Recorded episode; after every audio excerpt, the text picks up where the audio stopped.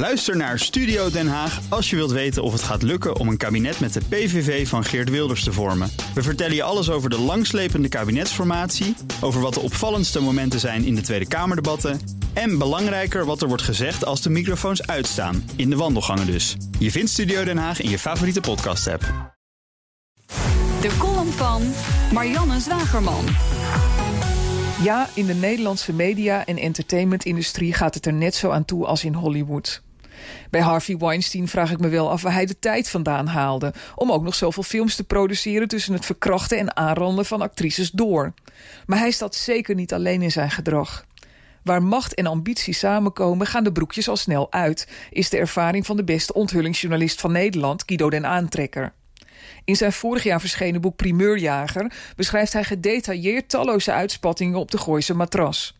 Cocaïne en seksfeesten in een villa in Laren... waar omroepmedewerkers en muzikanten elkaar vermaakten. De details die Den Aantrekker beschrijft... zijn niet zo geschikt voor de radio op dit tijdstip. Maar laten we het erop houden dat zelfs Weinstein uitgeput zou zijn geraakt.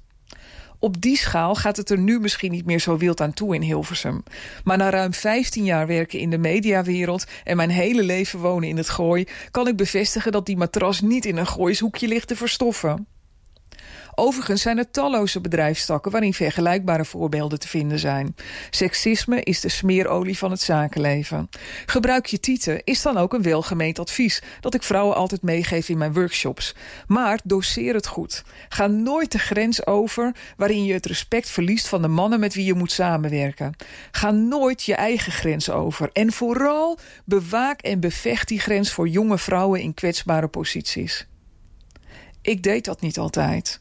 Ik had als eerste vrouwelijke directeur bij de Telegraaf Mediagroep... een bedrijfsunit onder mijn hoede waar een wat losse cultuur heerste. Met wintersportuitjes en dergelijke. Op een van die tripjes vergreep de directeur van de unit zich aan een stagiaire. Die man viel onder mij, dus ik had ingezeind moeten worden, maar dat gebeurde niet.